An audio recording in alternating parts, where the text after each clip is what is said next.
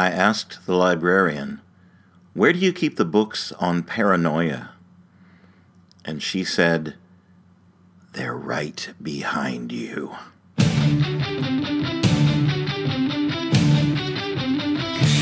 This is Across the Table, the podcast of Hannibal the Magician.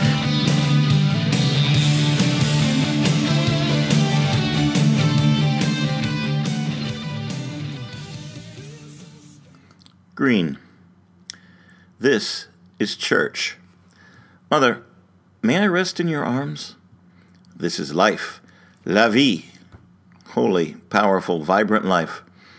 I lay here, and I am surrounded by thousands of shades of life, nurturing me, filling me with breath and verdant zeal. The impact on my senses is such that water is drawn from my overwhelmed eyes. Propped against a priest tree on the thin edge of the wild, the surging green of a hallowed meadow, I see the face of God who somehow took fear and sadness and created the color of life and pure magic. Random breeze brings me the unique raw scent of freshly mown grass, and I am young. I travel through time to my father's house. My chores finished, I recline in the arms of my tree, high above the mossy carpet, eating a Granny Smith. I dream of green power and magic in my hands. God was listening and is gracious and giving. God put green in my eyes to reflect the depths of the oceans, the forests, the limitless power of imagination. Not long ago, on a wooded path, I held the very hand of love. Passerby smiled or glanced curiously, but we simply loved passionately through our palms and let our hearts grow wild. Over my head, I hear music in the air, birds in my trees, my own emerald city. No need to click my heels. I'm already home. That's a piece called Green from a book of poetry that I wrote about a year or so ago, uh, based on colors and, and how certain colors made me feel. Hope you enjoyed it. If you did, let me know what color you like, and we'll recite that one uh, on a few, future episode. Hey, welcome to Across the Table. This is episode three. I am getting a bit of an early start on it because I have a uh, I had a quite a week this past week. Very exciting. Lots of lots of stuff happened. Um, first of all, want to, before we get into all that, I want to welcome you. Say thanks for tuning in again, for listening to what I have to say. Uh, this program is sponsored by you and you alone. You, uh, if you like it, you're uh, it, it's your show. You are today. you're sponsoring it. You are my investors, and I appreciate you very very much. You give me your time, you give me your attention, and some of you support me financially, and I'm very grateful for that. If you would like to be a part of the uh, financial investors who help out uh, on a monthly basis, my Patreon account can be found at patreon.com slash magic artist, as one word, magic artist. Um, you can invest as little as a dollar a month. Uh, a five dollar a month investment is uh, is suggested, but it's entirely up to you. The most important thing, of course, is your time, and uh, and I do appreciate you tuning in to listen or taking the effort to seek me out to uh, to hear what I have to say on this weekly basis. I am very very grateful for that. Um, Patreon.com, that's P A T R E O N.com slash magic artist. If you'd rather do a one time donation, uh, just feel like sending money to me to help support this program and the other things I've got going on, my PayPal is Chris, C H R I S, at hegmagic.com. It's an old um, old email that I used to use when I first started off. HEG Magic was Hannibal, Hannibal Entertainment Group. Uh, Hannibal trivia for the historians listening a hundred years from now, and I'm just going to go right ahead and pretend there are actually people listening a hundred years from now. I'm a time traveler. Why not? This week, this past week, took me to Washington, D.C., to the nation's capital, and more interestingly, to the Watergate Hotel, the infamous Watergate Hotel, where um, President Nixon met his uh, the beginnings of his downfall. Uh, they have embraced the history of that there. They uh, they really have. Apparently, the hotel stood empty for a number of years and some investors came back in and spruced it up, and it's this interesting melange of 70s classic style, like when it was when it was at its heyday, uh, and full of celebrities, and modern incredible conveniences. I was uh, I was treated by my client to a king suite um, with a massive bed, a huge view of the of the river going by up on the fifth floor, and um, and just every little amenity you could think of. It was uh, genuinely the lap of luxury, to the point where some of the technology was such that there was one room I could not figure out how to turn the lights off. Uh, there were switches everywhere. There were there were control panels and temperature gauges and all kinds of things. But I, uh, for this one little side room, there didn't seem to be any kind of a light control or a light switch. So, uh, who can say? Um, a shower with uh, the uh, the rain, you know, the ceiling, the rain coming out of the ceiling for, for, the entire thing.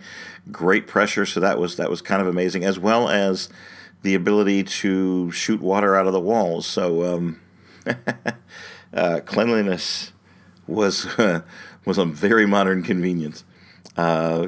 Uh, very relaxing, especially after a show. Um, the company I was working for it was actually a, a, gentleman who I had worked with in a different company before, uh, an aerospace um, company, and he moved on to um, to a different company and remembered me. And uh, in one of their very first uh, meetings, one of their very first conferences, thought I would be a good addition and uh, had a blast. And I believe they did too. Um, went was a very very good weekend. I uh, I opted to drive up because the, the, the past few days have been kind of cool. And I know the drive up through North Carolina and Virginia is just gorgeous uh, at this time of year. All the greens come out along the uh, along the highway, and uh, and the sky was just flawless. Uh, had a great trip. Had a lot of time to think over some things, a lot of time to prep some thoughts and think over what the next directions are going to be. And um, while I may still be a bit clueless as to what the future will hold, that's okay. I've got a clear idea of which direction I'm going to take this, and I'm excited about it. And maybe it'll be great, and maybe I'll fail, but I'm going to enjoy the journey along the way. And that's going to be a topic uh, I want to discuss a little bit later in this program. But uh, State at the Watergate, um, the, the staff could not have been nicer even when I uh, initially I got there kind of late in the evening and I, uh, I, I parked in the employee parking lot, but they uh, they let that go. They were like, ah, stay there. You're only here for a few days.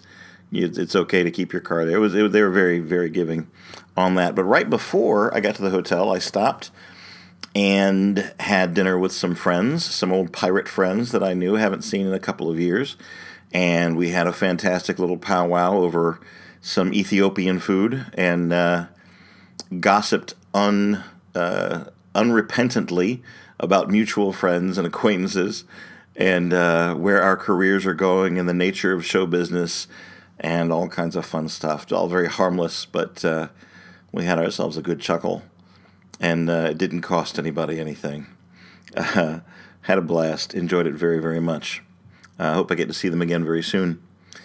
Um, the uh, like I said, the program went very well. I did uh, I did my close up magic thing before dinner during the cocktail hour, and then presented the the corporate show, the uh, the motivational show, the the one tinge towards leadership, and the idea of every card being important, and the leader, uh, you know, allows the cards to have their own personalities and their own values, but guides them in the correct way to go. It's a nifty little program that I that I enjoy presenting, um, and it was received very well. And uh, afterwards, we retired upstairs to the uh, to the lobby bar and hung out for another few hours and told stories and told jokes and uh, enjoyed the company. Had a lot of fun.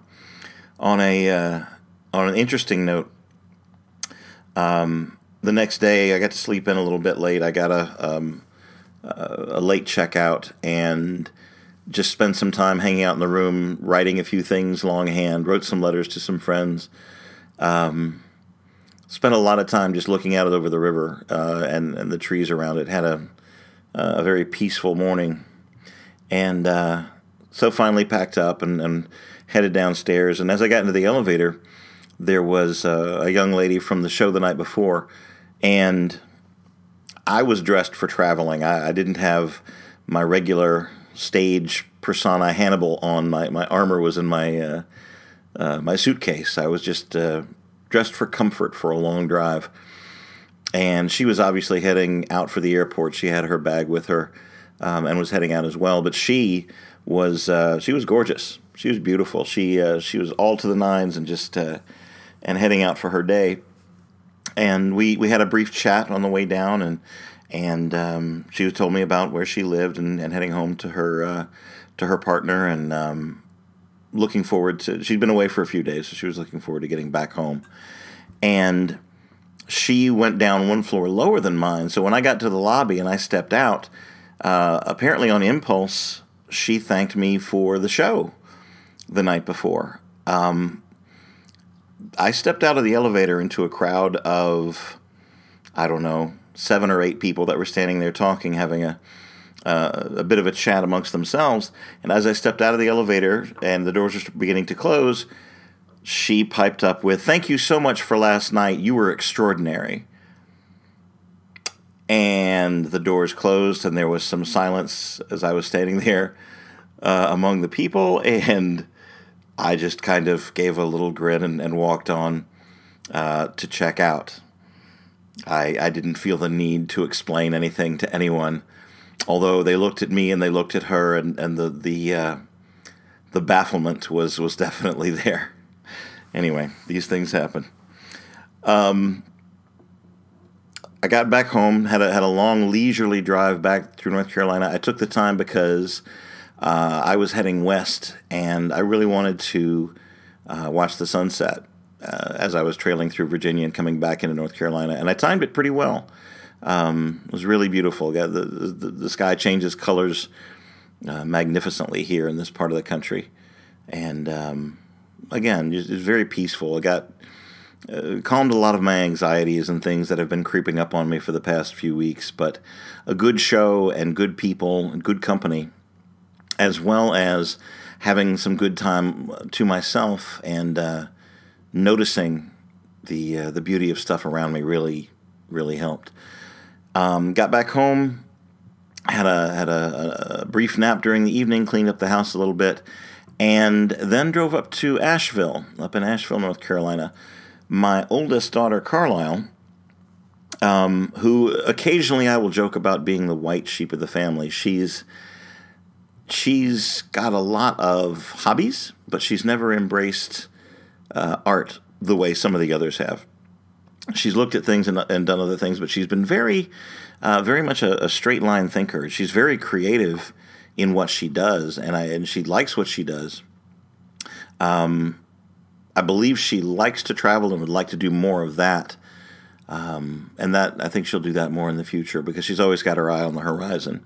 I'm very proud of her and for what she does. And I'll tell you um, a story about her in another podcast because I could go on for a few hours about it. But uh, she's discovered uh, an art form that she really enjoys and is embracing. She's been doing it for at least a year, maybe a little longer.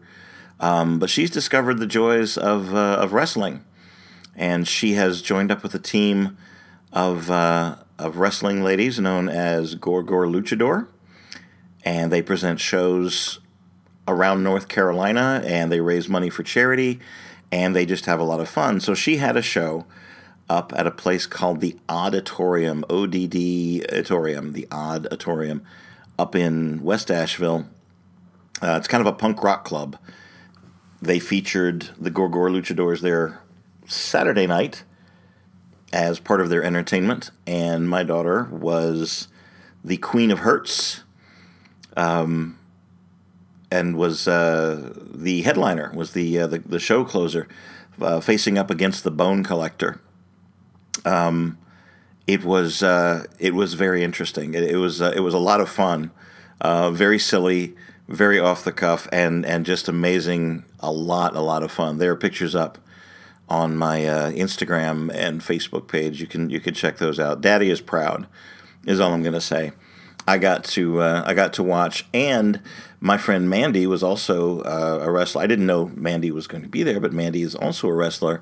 She is a pirate wrestler known as Captain Right Hook, and because she needed a valet, I briefly got to play her Smee and uh, collect her coat and her hat as she was stepping into the ring.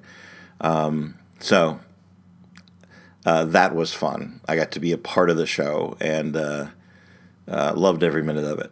Gorgor Luchador. If you see them around, if you're in the Charlotte area or see them around somewhere, check out a show. It's it's it's just fun. It's just plain old straight up fun. And like I said, they collect money for different charities, and um, uh, so it's worthwhile too.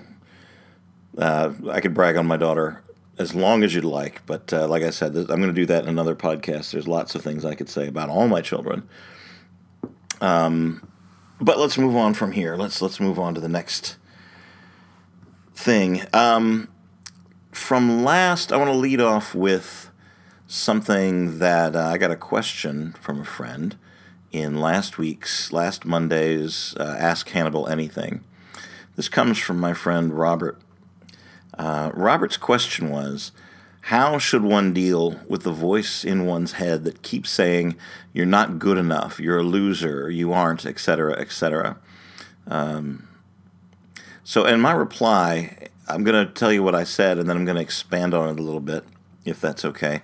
Because I think all of us deal with our own doubts and, and the voice in our head and the things that uh, get whispered, um, especially late at night when you're trying to sleep.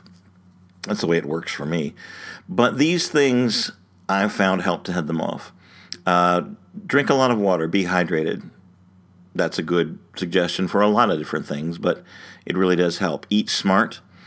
And when the voice is at its worst, I find it's best to get still face it calmly like you would an unruly child, because that's exactly what that voice is. It's an unruly, undisciplined child. It's it's your mind trying to find the worst possible scenario it can, and trying to frighten you with it.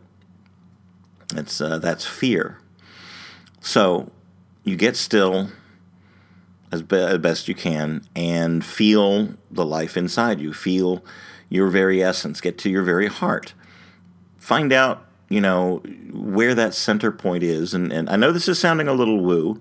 This is me. You uh, you want my honest opinion, and here it is. You get down to the very essence of exactly who you are.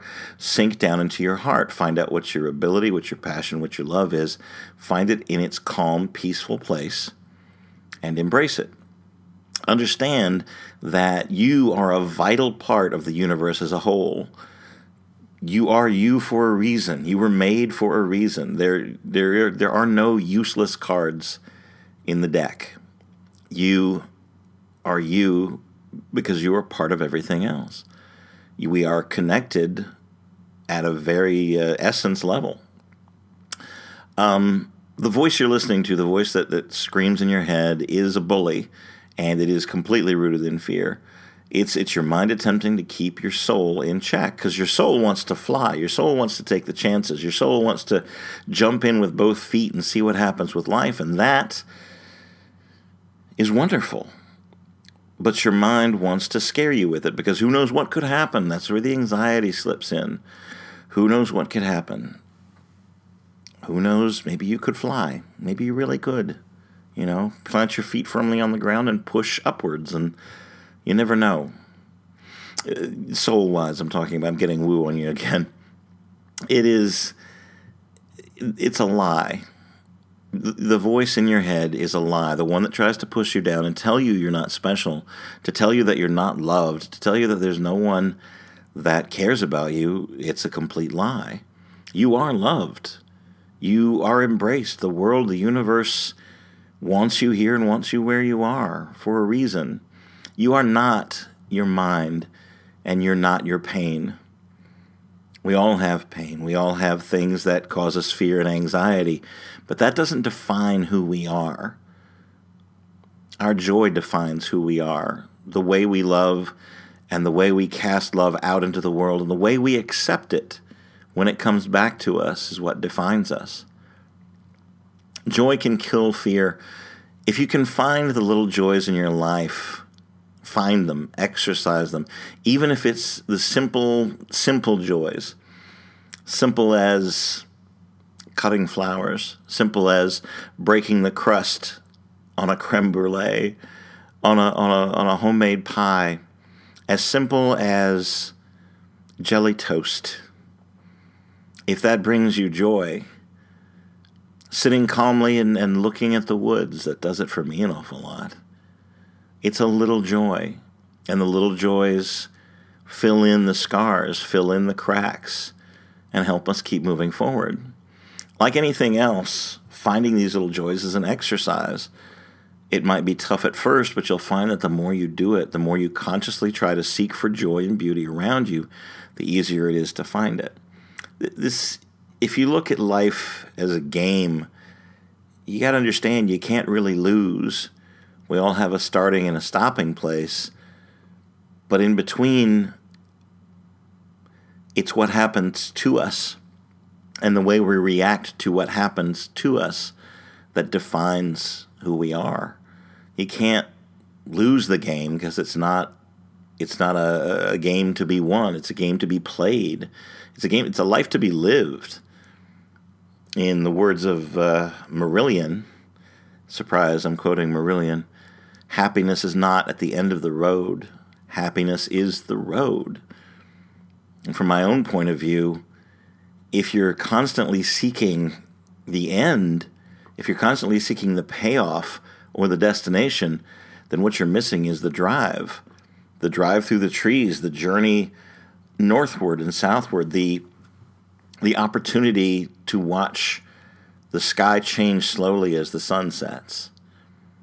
Rather than rushing home, rather than rushing towards your destination, take it casually. Look at the beauty around you you were given the senses that you have in order to enjoy these things. There are colors in the sky, there are scents on the wind, there are textures under your fingers. When we are babies, when we are toddlers and little people discovering the world, if you watch these tiny humans and you watch them discovering the universe, you, you see this this constant look of amazement on their faces, the constant look of discovery. And because of the, the sheer amount of beauty around us consistently, um, as we get older, it tends to become commonplace.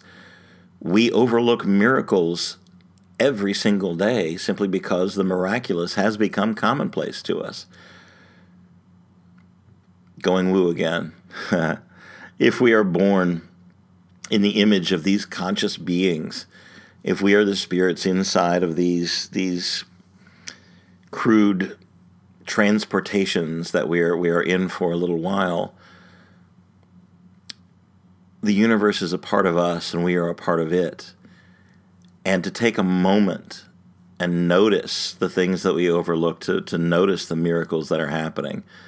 Hell, the uh, the toddlers themselves are miracles you are. Look at look at the way your hand works. Look at I, I know it's it's a lot of it's a lot of navel gazing and, and so on and so on. But I, I believe in it, and it makes me happy and it brings me joy. So that's my answer.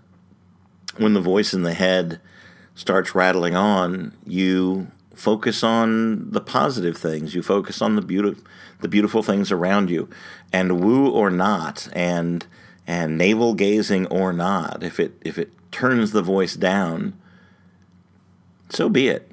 You know, let the positivity overwhelm you. Let the, you know, be irrationally positive in what you can, as best you can. I know that's a tough journey. I know that's a tough walk.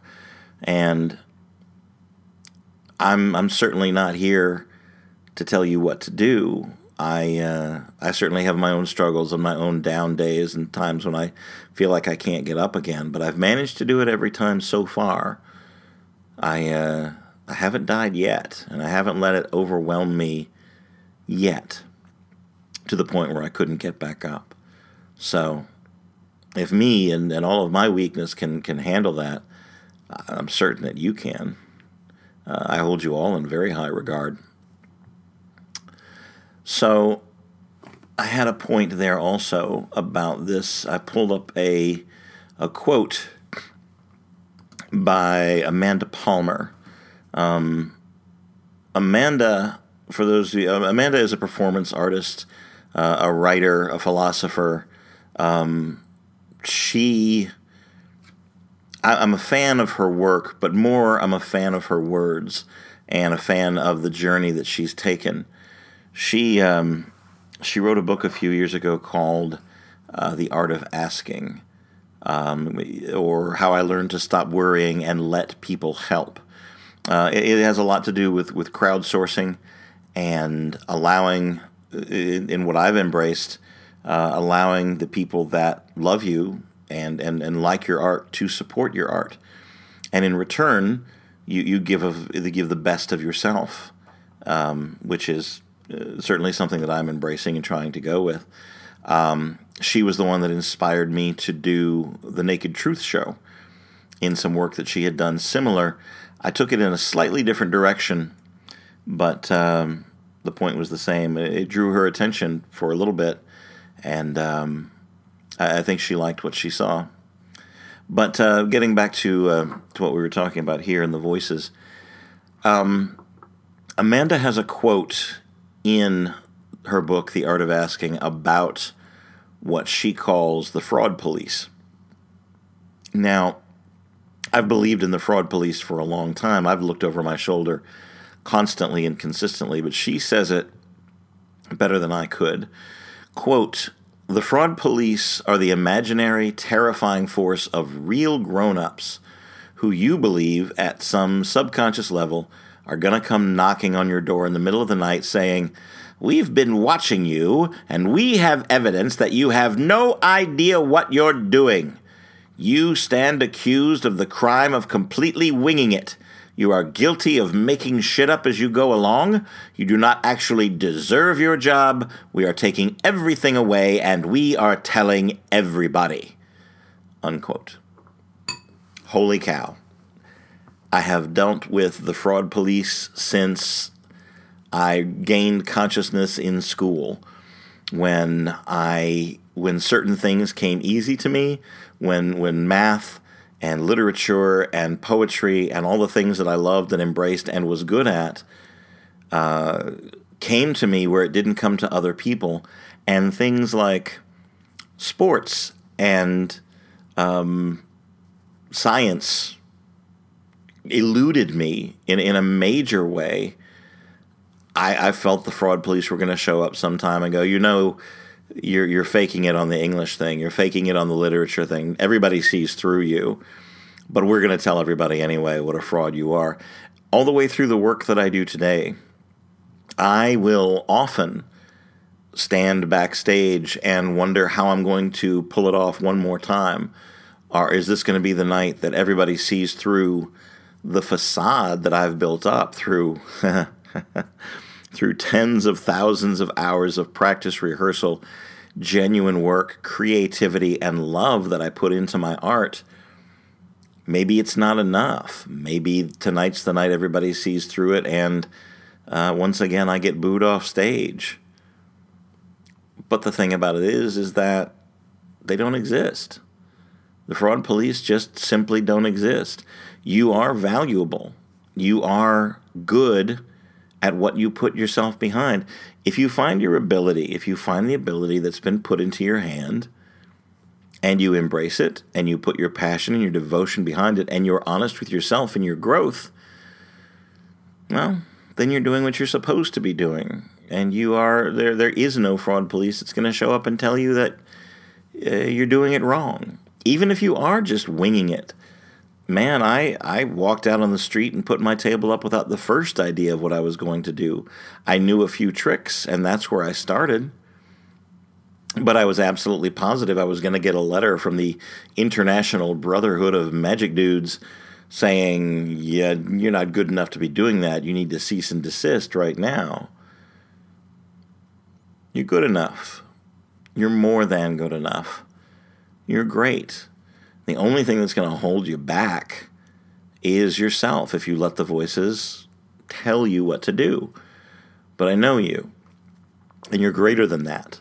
and you can push back against the voices and you can see the beauty all around you. And if you can see it all around you, if you can look around and you can see beauties in sunsets and in trees and in architecture and in the way that somebody puts something together, then why not turn the eye inward and look at yourself as well?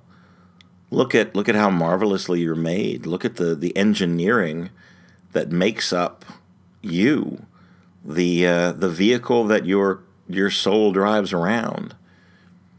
Yeah, it's fallible, and yeah, it's got a limited number of years and no warranties. But how marvelous in, in its execution. Anyway, that's uh, those are my thoughts on that.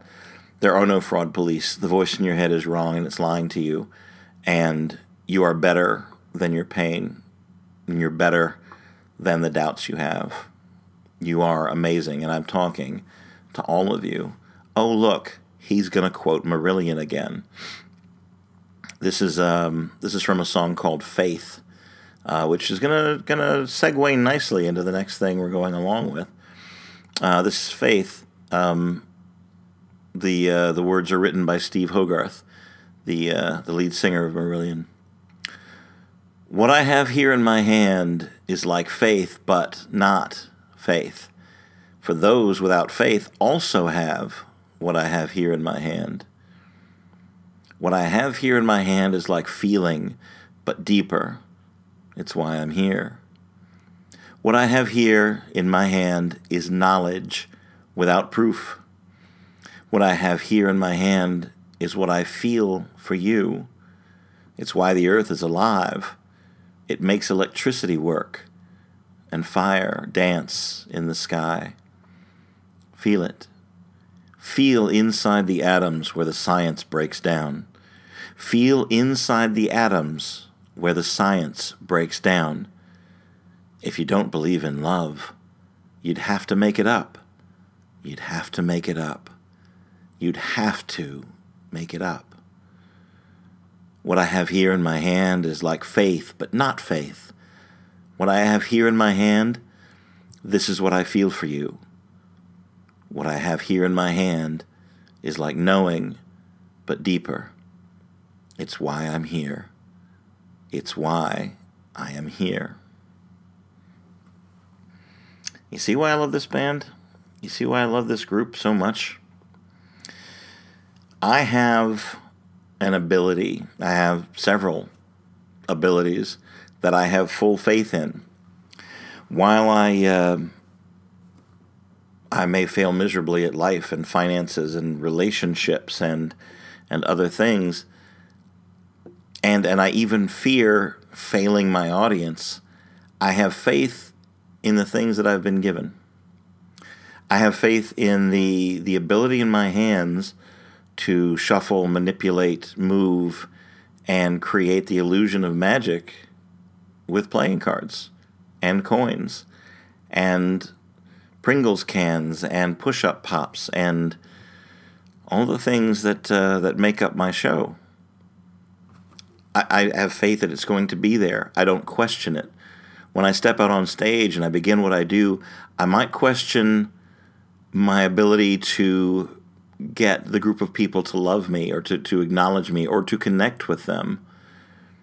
But I don't have doubts about my ability in my hands and, and what's going to happen there to the point where quite often it happens naturally, it happens instinctively. I need to do this, and so it gets done. And I don't, uh, I don't consciously think of it. I allow it to happen. Um, the other thing that I do is I speak well. I I know that there are flaws in what I do, but I think a lot of the flaws and scars and the way that I speak add to the genuineness of my ability to get ideas across. More than that, in relationships, in in friendships, in in, in my day-to-day dealings with other people, I really like to listen. I really like to hear someone else's story.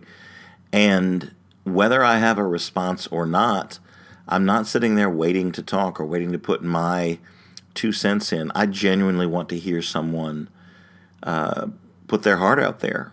It means a lot to me to, to be trusted with those things. Uh, love stems from the ability to to really listen and feel and embrace someone else's hopes, dreams, and fears. And even if you can't solve them or cure them or soften them, even the ability to listen and sympathize and empathize and just be there for the person to talk to, that's, uh, that's vital. And uh, in that way, I like to be needed. I certainly do like to have someone on the on the other end when need be, when I need to pour myself out or, or complain one more time about uh, the the uh, the dance and the song that, that seems to go on and on uh, that I don't care for, and um, and it's disappointing when when that uh, that receptacle isn't there for the words. Uh, this is life, right? Um, there will be there will be friends and there will be people nearby. Uh, I've found when they're needed, they it's it's part of the gift of the universe friends and love and and uh, there there are lonely times and there are there are dark times. But in this uh, in this modern age, finding an ear isn't that far away, really. Um, the the world is much much smaller now. Technological uh, advances and everything have made the world a much smaller place. Um, man, I remember when I was young, uh, seven, eight, nine years old, and first learning to write and first learning to create sentences and create stories and and put these things down on paper. Uh, there used to be pen pals uh, in in school. I, I used to write to uh, to a young man about my age, and I believe, if I'm not completely mistaken, uh, he was in Oxford, uh, in England, and I mean, it would take forever in those days for, for things to go back and forth. We exchanged maybe a half dozen letters apiece back and forth during the school year, but we were learning to communicate and we were learning to uh, to exchange ideas via pen and paper, and um, and I still remember a lot of those things to this day. A lot of the the way he described his house and the way he described his school, and marveling in the the differences and the similarities that were between us. Um, hadn't thought about that in a long time, but uh, of course, I'm sure there are still people who have pen pals and, and people that love writing letters back and forth. I, I, enjoy it myself, though my handwriting is atrocious. I do like putting ink on paper, um, especially when I know someone is eager to read it. Um, someone who will immediately tear open an envelope and and and look at the contents and see what's there. I, I, do enjoy that quite a bit, and I love getting letters. Man, I love getting letters. I love getting cards and and and knowing that someone took the time to take a pen and and their own imagination or their own feelings and, and put them down on something solid like like a good piece of paper that would really take the ink and, and take the the soul of the person into it as well. Um, that's that's very moving to me. Those kinds of things let's see. Let's move forward from here. I don't. I've been. Uh, I've been told it's okay to go as long as I want to. I, I certainly don't want to take up an awful lot of time. Um, I, in fact, right now I couldn't tell you how long I've gone. I don't put. I didn't put a a timer up on this particular podcast, but uh, uh, I guess you're still listening. So um, I want to move on to one that I've saved for the end here, and I've touched on it a little bit, but. Um, not the way that uh, I think the author wanted me to. So I don't know where my mouth is going to take me. If I offend you, um, I apologize for offending you. If I uh, if I stray into a an area that makes you uncomfortable, and uh, I one of my ideas does not sit well with you, uh, let me polo- apologize in advance. I'd love to hear from you. I'd love to hear your your concerns, or you know, or however you feel about anything that I put out. Um, this is a, of course, it's a monologue. It's me talking to you, but uh, there are ways to get in touch with me very very easily. Wherever you're hearing this from, there is a link somewhere uh, of a way to get in touch with me, an, an, email or a or a text message or a Facebook message. You'll uh, you should if it's on SoundCloud, it's right there. I know that on iTunes it has a link to my website that uh, has my email on it. So get in touch. I'd like to hear what you have to say and your opinions on what I've said. This is how we get to know each other, right? So on the Patreon page, uh, in response to one of um, one of the things, one of the posts that I put up there. Um, not sure why he didn't send me this as a direct message, but he posted it as a uh, as a response, and that's okay. You know, whatever works works. My friend Daniel writes this. So, I have two questions. You've talked about the times you faced when you were going through your divorce. So, A, how were you able to keep your faith and push on? And B, what is your faith? You talked about being in the church of God, but if you don't mind, go into more about your faith. Uh, my second question, actually, your third question, dude. Uh, that was two uh, in the first one. My second question removing comics and magicians, what other artist inspires you? All right, let me tackle these three uh, out of order because one will lead better to another. Uh, question 1b What is your faith? You talked about being in the Church of God, but if you don't mind going into more about your faith. Well, let me tell you about me in church. Let me tell you about me in organized religion. I uh, I came up when I was very young, when we were uh, when my family was still together. Early, early, early on, I remember walking to a nearby Baptist church. Um, the only thing I remember really about that particular minister is that he looked an awful lot like Elvis in a black robe, but you know that was the style of the day. He had uh, long sideburns and jet black hair, and uh, and he moved quite a lot when he spoke. Um, we moved when I was eight years old. We moved to Tega Cay, which is a suburb of a suburb of a suburb of uh, Charlotte, North Carolina, actually down in York, uh, South Carolina, but not too far away. It's about, uh, Carowinds is about halfway between uh, where I live now and where I lived then. It's just on the other side of the border. Kind of a, is a country club atmosphere. It was built around a golf course or a series of golf courses, tennis courts, and and so on and so on. And this was roughly 1973. Um, we moved out there. the The theme of the place was uh, all the houses were of a Polynesian architecture style, um, which was interesting. I'm going to say it was lovely at the time, um, but as more modern architecture got placed into it, it, it the the old style seemed kind of wacky when it was all one thing, it, it, it was interesting and fun, uh, and I liked it a lot. But going back uh, later on in life, uh, when when there's there's new stuff, it, it just it's kind of goofy. But my father designed and built uh, his own house out there. That's that's really a story for another day. Let me stay on track here. We uh, we went to a non-denominational church gathering known as the Church of Today at Tega Cay. Um, it was very much a early 70s style church based on music and love and and relationships and my mother sang with the church uh, for the church an awful lot and we did or rather they did um, a lot of special events a lot of plays a lot of uh, what seemed to me like variety shows at the time so um, not a lot of uh, what I would call Christian structure. Jesus was uh, Jesus was just all right with us, you know. It was a very Doobie Brothers kind of a of a relaxed um, church going religious experience, and you know that was okay. Kind of a casual Christianity. Uh, we cared about each other and we learned how to care about each other, and so on and so on.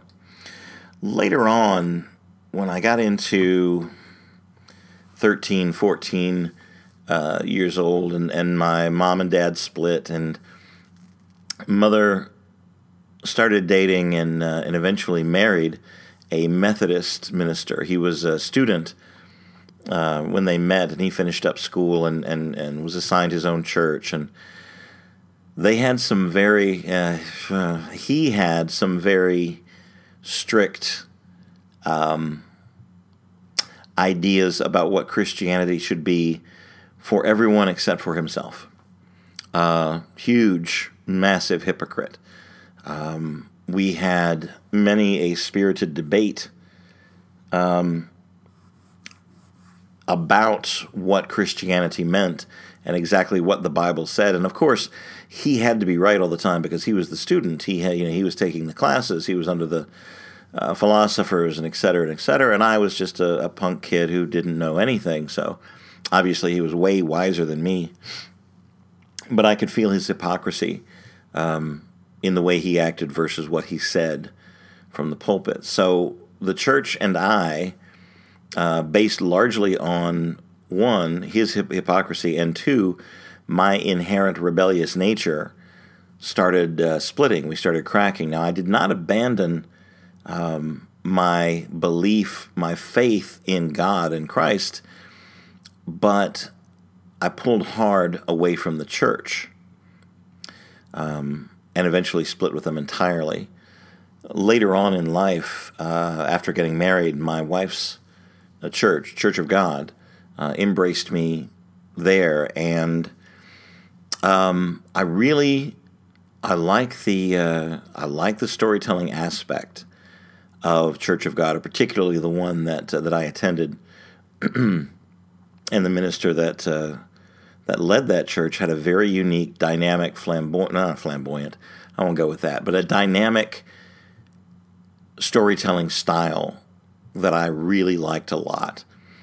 And he certainly lived his uh, his talk. He lived up to um, to everything he was saying. He was straightforward, and he had his belief, and it was uh, even in the points where I thought he was misguided about what he believed, he walked it. He lived uh, what he said, and I and I certainly could respect that.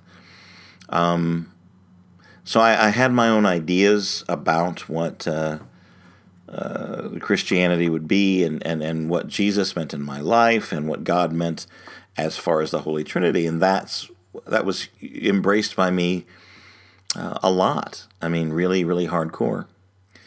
Um, my growth and my knowledge and my my faith grew in a different direction. Um, I shouldn't. Uh, this is this is where I'm going to start offending people uh, warning, spoiler. I should never base my belief and faith on God and Christ on the actions and reactions of other people, of the sheep of the church. Um, but I did. I totally did. And the doubts that I have now and the the way that I view things uh, largely rose, the questions largely arose from the way that um, the good people of the Christian church um, treated me and my family. Um, from the from being denied entry to well, my daughter being denied entry into a youth group um, night because um, they didn't like the way she was dressed or, or that her ears or her nose was pierced or some such like that. She was not dressed provocatively, she was not dressed scandalously. They just didn't like the way she appeared and told her that uh, she shouldn't come back until she learned uh, how to dress appropriately. Now, to be fair, this was not said by anyone of, of any authority at the church. It was like a volunteer or, or a parent or something and the the youth leader at the time went to bat for her and got angry about the situation and uh, and and tried to fix it, but uh, it broke something inside of her. Uh, on another occasion, in a completely different church, my son, uh, embracing faith and embracing the church and embracing his religion and, and his beliefs, um, wanted to be a part of the youth band uh, he has a natural ability for the guitar. He has a natural ability for music, and he is flamboyant and he is dynamic and he praises like David, if you are familiar uh, biblically with King David and the way that he danced before God in, in, in praise and in worship and, and, and went crazy, just went nuts uh, in, in the way he did it. To some extent, Braden did the same kind of a thing. He just had so much joy, so much exuberance, so much happiness in playing his instrument and having a focus to the God he believed that made him in, in total praise that he just cut loose and he did the most amazing, beautiful work that, that I have ever seen. He's way more talented than I am at, at, his, at his craft than I am at mine. Um, he's, he's simply uh, amazing. He, had the ability long before he picked up the instrument, if you know what I mean. So, so anyway, uh, he, he went to audition and um, and played well. And then they told him he played well, and they told him at the time that he outplayed the other people that were auditioning for the spot. But they told him that he obviously loved himself more than he loved Jesus, and so there was no place for him in uh, in the church band. Let me repeat that in case it didn't sink in this Christian leader told this boy of 15, 16 in his formative years, trying to come to grips with who he is, who his God is, what faith is, what it is to, to be joyful, and, and he played his guts out. And not only that, but exhibited joy and happiness and, and, and got the people that were watching his audition up on their feet and dancing with him and praise and, and worship through his instrument to the God that made him. He believed. And his leader, the, the person he was supposed to look up to and respect the most, told him, I think you love yourself more than you love Jesus. Beg your pardon. How the fuck are you supposed to teach the joy of creation, the joy of a higher being, telling that that that Jesus and God loves you, and you're not one allowed to show joy and happiness and exuberance in that fact, let alone love yourself. I'm sorry, that's bullshit. And you don't tell a boy that. You especially don't tell a boy of that age that. Find a different excuse if you just don't want him in the band but don't tell him that he loves himself more than he loves the God that he was trying to praise. You drove, you're not out there, you're not listening. He drove a wedge between my son's heart and God because he wasn't looking at it as this is some ignorant jackass human being uh, voicing some odd opinion. No, he took it as this is a leader of the church and this is how God sees me. God thinks I love myself more than I love him. It set him back a huge amount down his road. And believe me when I tell you, I was angry. I was I was furious. But you can't blame you can't blame God for some for the way that some of his ignorant sheep act. Yeah, we're all human. Yeah, we all have our own opinions. And yeah, sometimes, man, we can be cruel. We can be downright mean to the people that we're supposed to be protecting, to the people we're supposed to be, you know, providing the example for. I don't really know what else to say except don't do that. So if you ask me about my faith, and I'm still on, on the first question here, what is my faith? Long, hard thoughts about it and long, hard seeking of myself and, and, and, and what I choose to believe and where I rest my faith is simply this. I don't know an awful lot I, I genuinely just plain old don't know an awful lot. But what I believe the things around me, the earth, the heavens, the stars, the, the things that I can visibly see are infinitely older than I can even begin to imagine. Matter is neither created nor destroyed, right? So it's infinite, and my human mind cannot grasp infinity.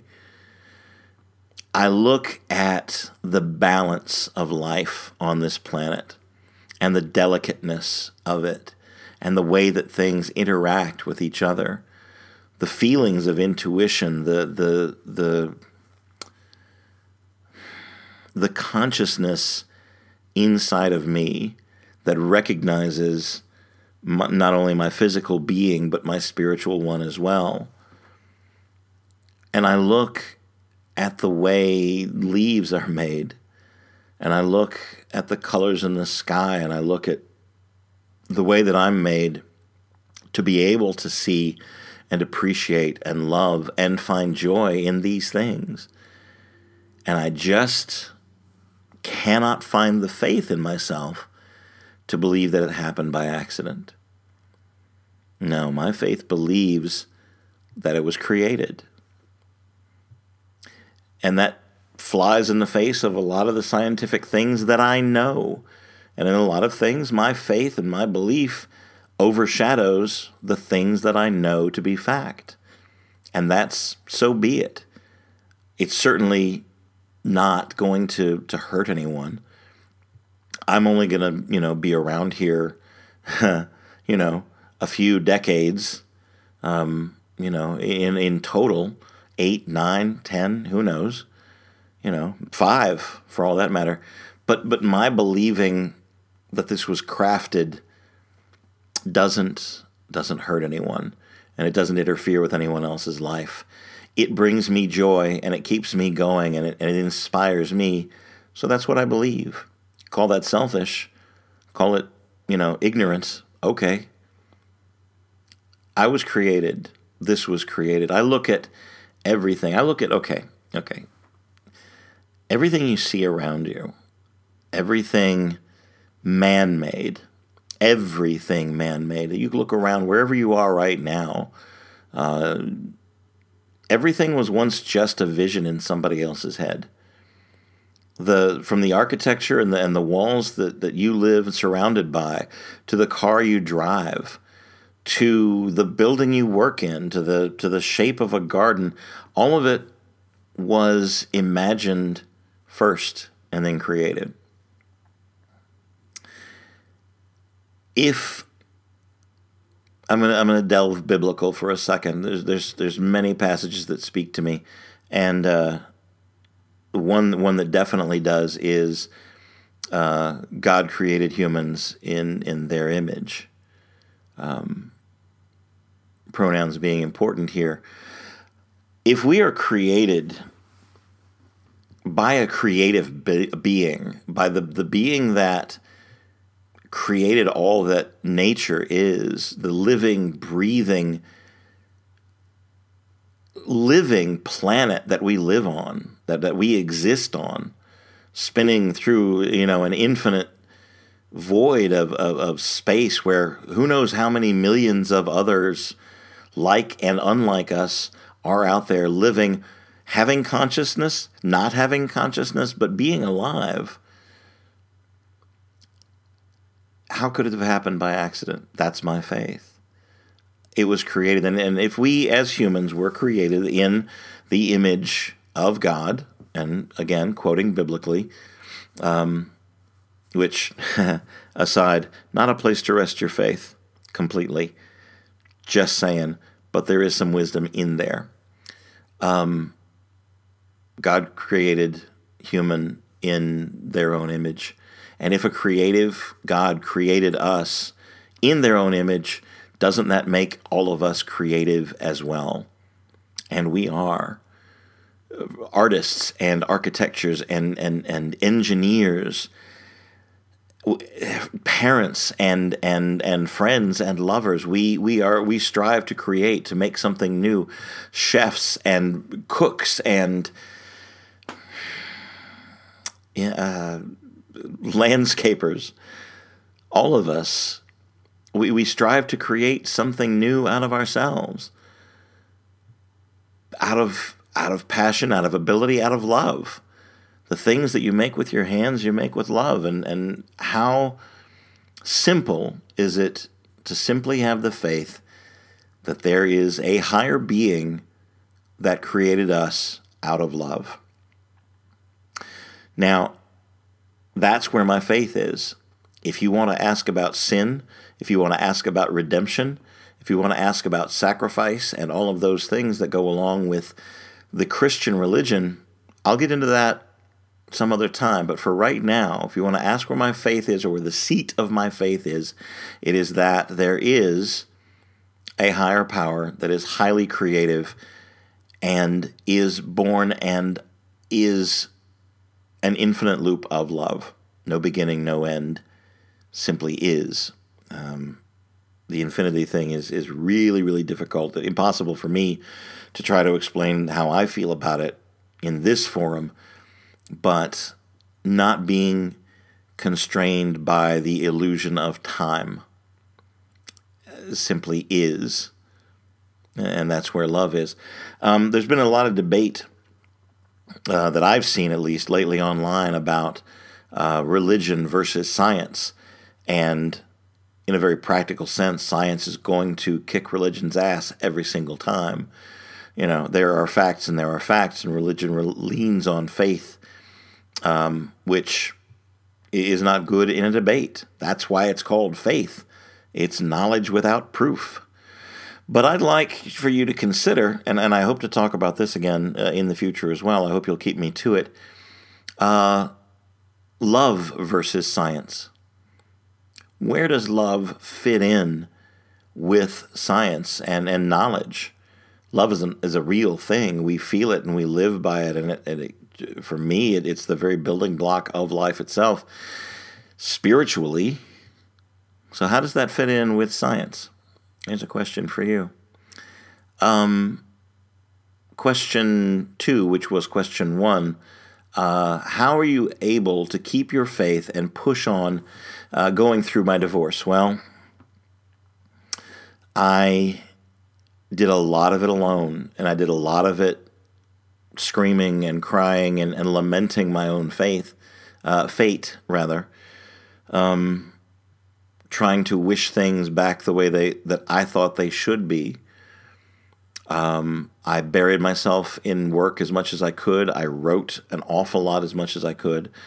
I relied on friends, and I over relied on friends, and um, I just I set myself a challenge of waking up each day. If I was allowed to wake up, um, then I had a, a, purpose for the day. I had a reason to be alive, uh, to help someone else, to to clean up my own messes, to in my own way try to redeem myself and forgive myself.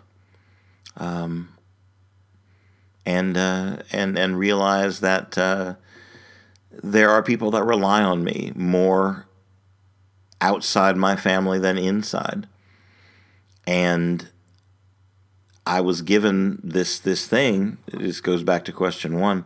This thing in my hands, and I wanted more than anything to be a good steward of the uh, the gift that I have. I've been asked in the past, you know, what's more important to you, your your performance, your your art, or your family? And the answer is is tough, and the answer is a little cruel, but uh, the art is more important. I I had it from birth. It's it's a part of me. Um, without it, I wouldn't have the ability to love my family, to take care of my family, to take care of the people that I cherish and, and adore. Um, and, and given that, you know, given that choice to live, I have to embrace the art. I have to embrace what I was meant to do because it's a gift and I have to be a good steward of this gift. As painful as that might be to myself and to the people that care about me as betrayed as they might feel. Um, this is going to come first because I cannot take care of you. I cannot look after you, and I cannot be uh, the man that I, I should be for you as husband, father, lover, friend, unless um, unless my heart is being taken care of. Um, that's where I find my, my, my greatest joy is in performing and being on the stage and having my feet there for a purpose. As I'm recording this, it's uh, it's Sunday. Um, tomorrow, I'm going to go do a free show for the Muscular Dystrophy Association summer camp. Uh, I've done this for years, and the only thing I get out of it is the overwhelming waves of love that I get from the children, from the parents, from the counselors, from the, the people that are there running the thing.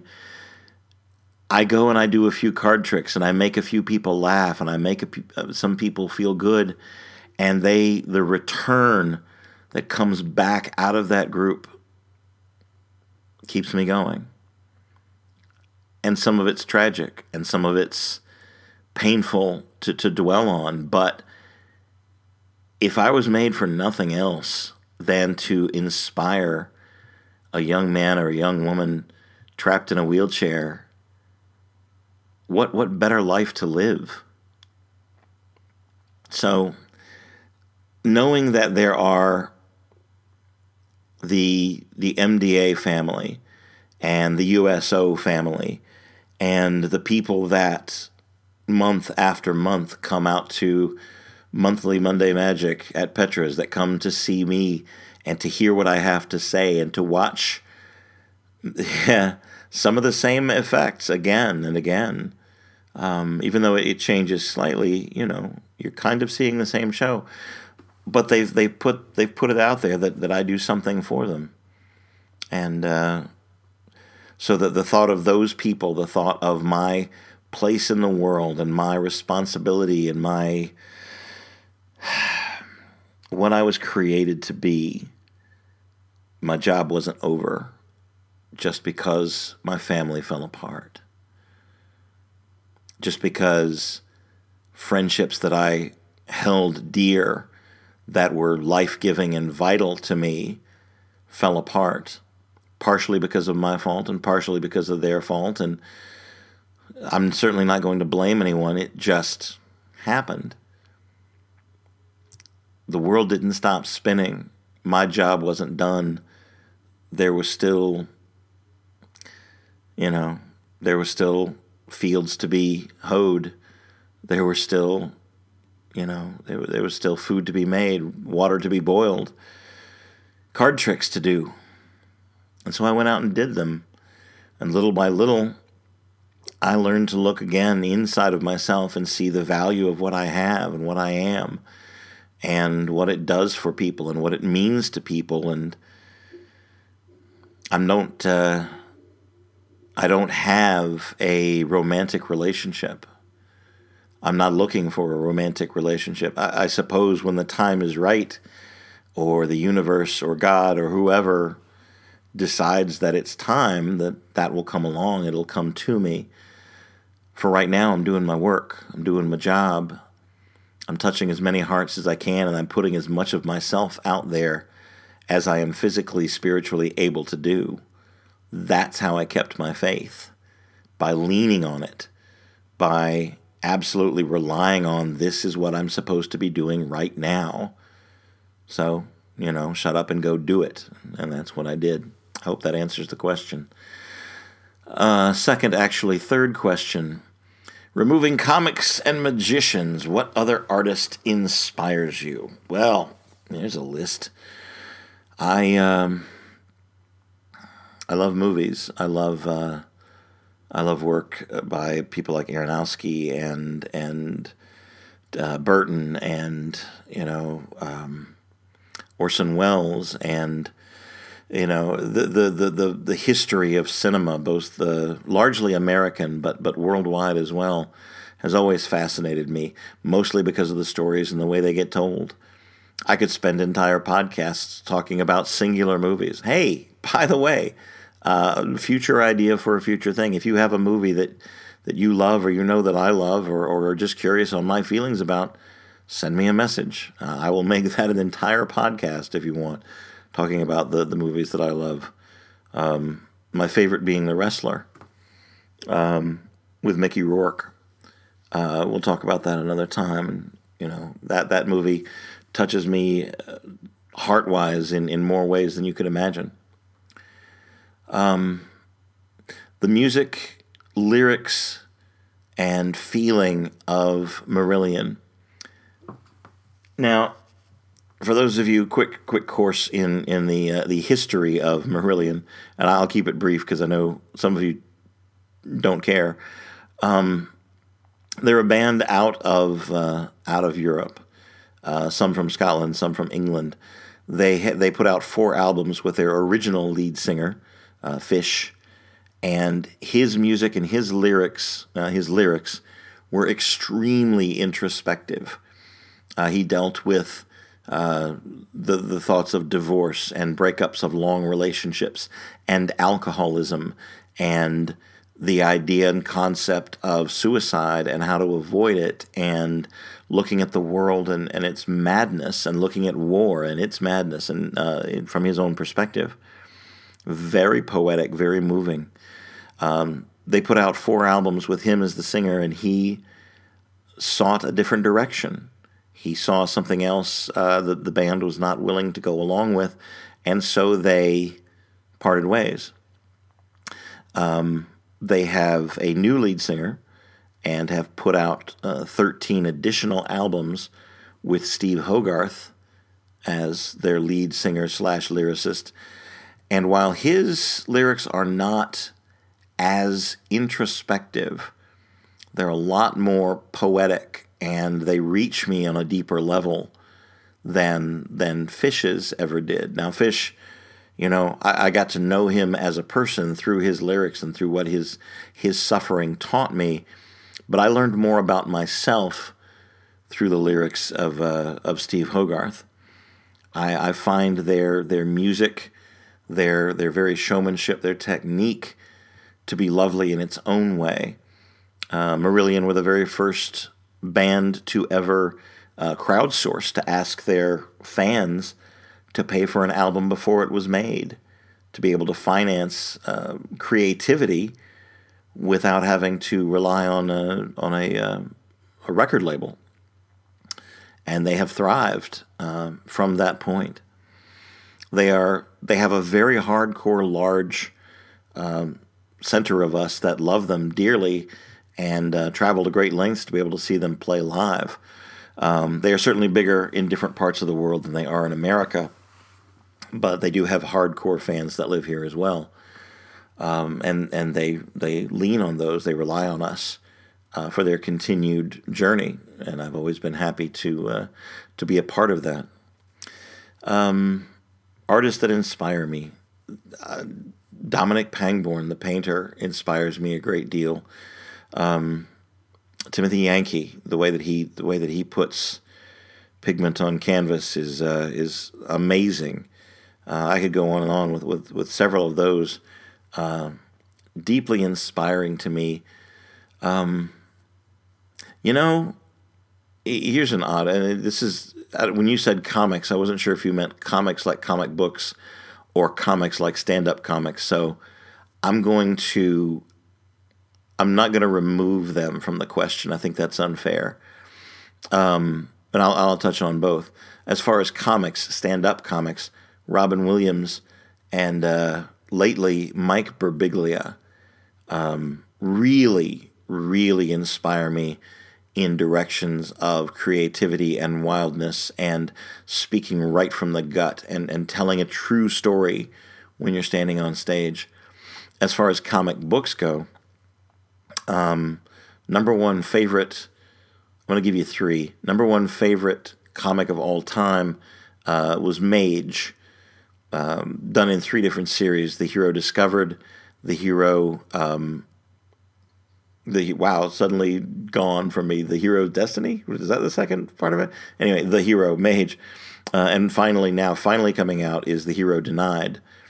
Uh, defined was the second one. Sorry, I don't know where my brain went.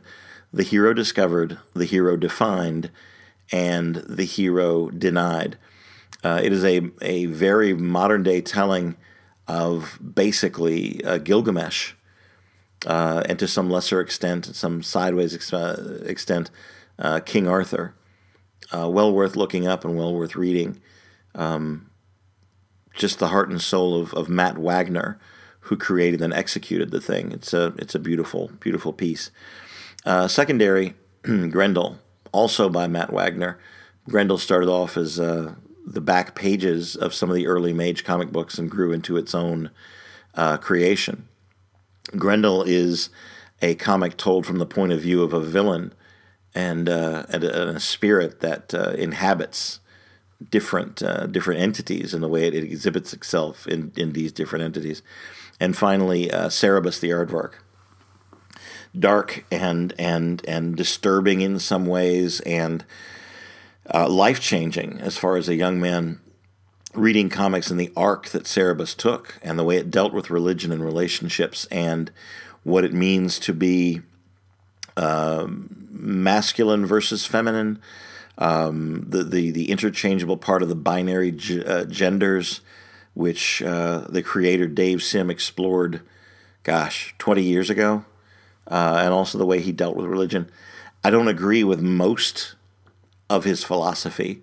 But man, I really love the way he executed it. I love the way he put it forth, and and his arguments and the and the, and the classic way that he he presented his arguments through the pages of Cerebus. Um, some of it I agreed with, a great deal of it I didn't. But uh, it's interesting in, in embracing work and art and ideas that you don't necessarily believe or um, or would even stand behind. Something that's maybe something you're even violently uh, opposed to, but respecting the way that the idea is put forth. I wonder if that makes sense. Um, musical artists, man, uh, Marillion, obviously, I could go on and on and on about them. The Ramones, simply for the the just the raw texture and the and the way that they they played from exactly where they were um, and all the punk movement that came out of that. Uh, the Misfits, I was a big fan of the Misfits, the Dead Kennedys, the Angry Samoans, etc., etc. You know, from from that era. Um, while at the same time, also loved Sparks. You know, new wave, uh, um, a lot like the Go Go's in their own way. All of these things inspired inspired me. Um, the uh, the art and work of Dave Goelz and uh, Jim Henson, and the way that they brought to life Kermit and uh, and most especially Gonzo, and what that eventually meant to me and my art, and the way it wormed its way into uh, into my act. Um, there will be, at some point in the future, there will be a, a rainbow connection uh, effect. I haven't found it yet. I want that song to be a part of my show because it's been a part of my life, but I have not found the um, the vehicle for it yet. I haven't found anything that's good enough to plug it in yet, and I'm not taking suggestions. Uh, while I love you all and I appreciate that you're going to have ideas of things that might could be done with that song, this legitimately 100% has to come from me, and I, and I won't listen selfishly, I will not listen uh, to ideas about what to do with Rainbow Connection. It will come to me or it won't, and uh, and that's where that's going to be. So hopefully that answered uh, that. That's those are the artists that most inspire me. If another one pops into my head, uh, certainly I'll readdress this down the road a little piece. But that's um, that's the basics of where that is. I am uh, I am growing hoarse. and there are things I need to take care of the rest of the evening. I uh, I want to thank you all for listening. I, I hope I had uh, I hope I had some that you were interested in at least a little of what I was talking about. If by some off chance you are still listening, welcome to the uh, welcome to the end of the podcast. Um, I want to stress again that your uh, you are the ones that, that fund this and take care of it. Uh, the Patreon and the uh, the PayPal are vital for me to be able to continue to do this, as well as putting out the videos that I'm going to put out, the books that are going to be coming out. We currently stand on the Patreon page at 31 sponsors, uh, and God bless you all. Uh, you get to hear this first. Uh, those of you at the $5 mark or above uh, sponsoring me get to hear this uh, podcast first. You get the videos first. They all come to you first. You'll get it at least two or three days and sometimes as much as a week before the, the public will. And that's just a, it's a very small thank you, uh, but it is something that I can do um, for those of you that, uh, that are interested. So thank you for hearing this first. Uh, but no matter when you're listening to it, if it's, you know, a couple of days from now or if it's a year or so from now, I believe in you and I believe in what you have in your hands. And I appreciate you listening to me and believing me in me enough to listen this far. And even if you disagree, and maybe you violently disagree with some of the things I've said, um, I'm touched that you're still listening and that you enjoyed what I had to say, or maybe the way that I said it to listen long enough. I will happily listen to your point of view. Uh, send me a note. Tell me I'm wrong. Show me where I'm wrong. Show me some proof of where I'm wrong. I'd love to have that conversation. Um, maybe someday there'll be a, a, secondary person in this room uh, debating with me over something like that. I think that would be a lot of fun. Um, we're still in the ground stages of this. Who knows which direction it's going to go in? For right now, it's stream of consciousness and me talking about the things that are important to me uh, at this moment. Thanks for listening. Last pitch, patreon.com slash magic artist my YouTube channel is Hannibal Group, or if you if you get on YouTube and do a search for Hannibal the Magician, you'll find a bunch of stuff. Uh, so I'm all over YouTube. Um, like, comment, uh, subscribe there. I do some interesting stuff. Uh, later tonight, I'll be putting up a uh, a brand new video uh, for the patrons on the Patreon page. It'll go out to YouTube in about a week. Uh, a piece that I've been working on for about a year or more that uh, is finally ready to be incorporated, uh, or at least finally ready to be shared with the public. Uh, Magic, uh, uh, Instagram, and um, and Twitter. Instagram and Twitter are both Magic Artist at Magic Artist. You can find me there. Facebook, of course, look up Hannibal Unique Motivational Theater. That's my uh, that's my public page, my fan page. If you just want to follow me, I'm, I'm almost at the end of my friends list. I need to to weed out because I've got close to five thousand, I think. Um, Christopher Hannibal, find me there. Um, follow me or, or, befriend me, and if I know you, uh, if we have mutual friends, be more than happy to follow you back. I love the conversations that come up there. Have I forgotten anything? We did YouTube, we did Facebook, we did Instagram, we did Twitter. My website is themagicartist.com. Themagicartist.com. Sometime this week, that's going to get a brand new um, page stuck in the middle of it somewhere to one, promote this podcast, and two, archive these because um, SoundCloud only allows a certain amount of space, and I'm, I'm pretty much at the end of it, so I'm going to have to start archiving early. But those will all go into a special account, and you'll be able to access those from uh, the page at that magic artist. That magic artist. Sorry, eliminate that. Themagicartist.com. What have I left out? Probably important things. Uh, podcast wherever you're listening to. Subscribe, share with friends, tell them you know what an idiot I am and, and how fun it is to listen to this idiot talk, or or tell them that you like what I say. Whatever it takes. Uh, get some people to listen. Let it go from there. Let let the uh, let the chips fall where they're going to fall. I really enjoy doing this. I enjoy speaking. It's odd doing it in this room, but uh, but it's getting more fascinating each week. Thanks for tuning in. Thank you for being here. Thank you for being you. Write me info at chrishannibal.com. That's what I forgot. Info at chrishannibal.com is my email. You can get in touch with me there. Um, send me ideas, send me arguments, send me pictures, send, send me a smile. You know, could always use one of those. I will be back in a week, maybe before, depending on my mood and if I get verbose again. But until then, thanks for listening. And I sincerely hope that there's love where you are.